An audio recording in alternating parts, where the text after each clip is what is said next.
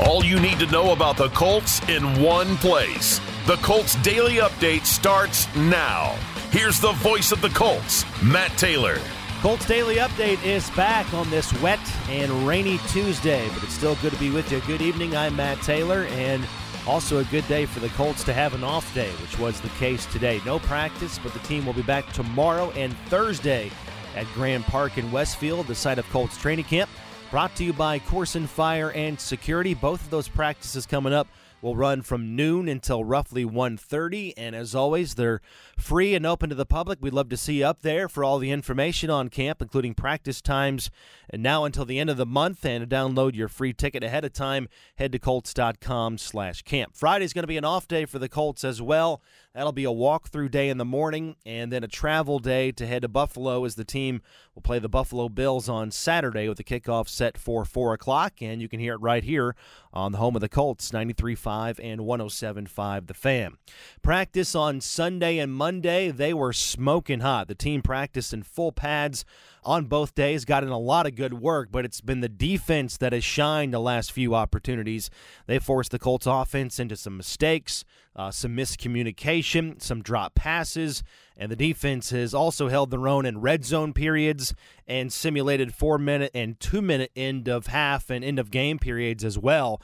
Matt Ryan, he's looked very sharp in camp, but he did throw his first couple of interceptions of camp during 11 on 11 portions on Monday. So it's becoming clear that the Colts defense has a chance to be a very, very good unit because you've got returning players like Kenny Moore, DeForest Buckner, Julian Blackmon is back to health. The rise of Kwity Paye going into year number two. Shaquille Leonard when he gets back on the field. Bobby Okereke. You couple those guys with fresh faces that have played at high levels elsewhere. Yannick Ngakoue, his 55 and a half career sacks. Stephon Gilmore, one of the best cornerbacks of the last five years in the NFL. Brandon Facyson, who knows the Gus Bradley defense better than just about anybody. You've got all of that together, and this Colts defense is looking very strong with really no glaring weaknesses going into the season. And defensive coordinator Gus Bradley talked about what he likes most about his new job in Indianapolis guiding this group. Well, it's such a great veteran group, and their football IQ is really high. So, you know, when you tell them things and you share some things with them, they pick up on it really quick. And what you hope is that they understand the defense so well that it turns into where it's their personality. But they have to understand the defense real well, and that takes time. But you feel it already, you know, where they're kind of putting their own turn on it, their own bringing their own personality to it, and that's what you kind of hope. That personality on defense being shaped by Stephon Gilmore, like we said, he picked off Matt Ryan in practice the other day during a seven on seven drill and just continues to look smooth, comfortable, in control. And his resume, it's hard to top. Two time first team All Pro, five Pro Bowls a Super Bowl championship with the Patriots, the 2019 uh, NFL Defensive Player of the Year. And Matt Ryan talked about why the Colts offense is so lucky to face a great cornerback like Stephon Gilmore in practice every day. He's good, you know, he, he really is. And uh, he's got excellent pattern recognition, you know. Um, really good savvy, good ball skills. Uh, he's talented, and he's one of those guys who who sometimes you know, can put a seed of doubt, you know, in, in your mind uh, of, of what he's going to do. Is he going to break on something? Is he going to, you know, kind of give you something? So, um, with guys like that, you know, I've played against a lot of them in my career. You have to be really accurate and you, and you have to make good decisions, um, but it's going to force us to get better. I mean, it, it really is, and, and that's really good work for our wide receivers. It's really good work for me you know, honestly, uh, going against you know good players all the time sharpens you know your skills, and uh, we're, we're certainly fortunate, you know, to have him here. That's Matt Ryan, who's trying to get in as much time on the field as possible with skill player teammates before the regular season. That includes preseason games. And obviously, it's always a debate this time of year on how much frontline players need to play heading into the regular season. Do they need to play to work on timing and scheme mastery in a live game setting? Or is that just risking injury during a meaningless exhibition game? So long as preseason football exists, we're going to have these conversations. But Matt Ryan hasn't played in a preseason game since 2019, and he's on a new team for the first time in 15 years, brand new teammates all around him. So, what does he want to accomplish in the preseason? Honestly, I've always felt like it was important, um, you know, and, and, you know, different coaches and, and different years um, have different points of emphasis, but you know, I've always felt like there's a lot of work that gets done this time of the year. Some of it in games, some of it in practices, and um, you know, so I, I, don't really think my approach has changed all that much, you know, throughout my career. Do you want to play in the preseason? I've always liked, you know, getting out there, getting some reps, and, and doing those kind of things. But that's not my call. That's up to you know Frank and Chris, and uh, they've got to determine, you know, what's what's best for the team. So last year was kind of odd, not playing preseason.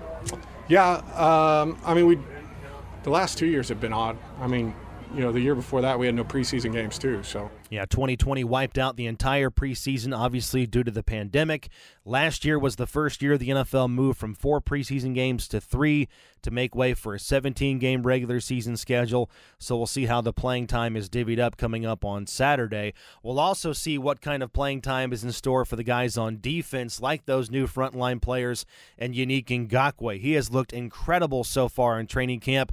His work ethic, his intensity, the speed in practice, it's all undeniable. He's one of the best defensive ends in football since he broke into the league in 2016. In that time, he's eighth in sacks, second in quarterback pressures, and the Colts know him well. They played against him in Jacksonville, in Baltimore, in Las Vegas, and now he's a Colt thanks to an offseason trade, and he's rubbing off on the entire team. And second year player Kwity Paye he's one of those guys benefiting from Ngakoue's presence and experience now on defense. Works really hard, you know, just how he approaches the game. Um, he hates losing, and, and the one-on-ones, you know, when he kind of gets stuck or whatever, he kind of takes it personal. But that's good to see a guy that hates losing because that's a guy that you want on your team. If you have a guy that's just okay, you know, if he loses a rep, he's just like, ah, whatever. That's not the guy you really want to go into war with because when it really gets tough, you know, you can't depend on guys like that. But to have Jan on our on our side is, is great.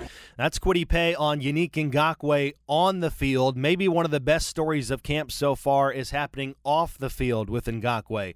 He's becoming a fan favorite in short order because of his infectious attitude and community work. He's already been everywhere in the Indianapolis community so far. And last week, he took to Twitter to implore local teachers to post links to their Amazon wish lists of school supplies so that he could help donate. And as of yesterday, he had fulfilled 31 wish lists and plans to continue until he reaches the number 91. That's his jersey number.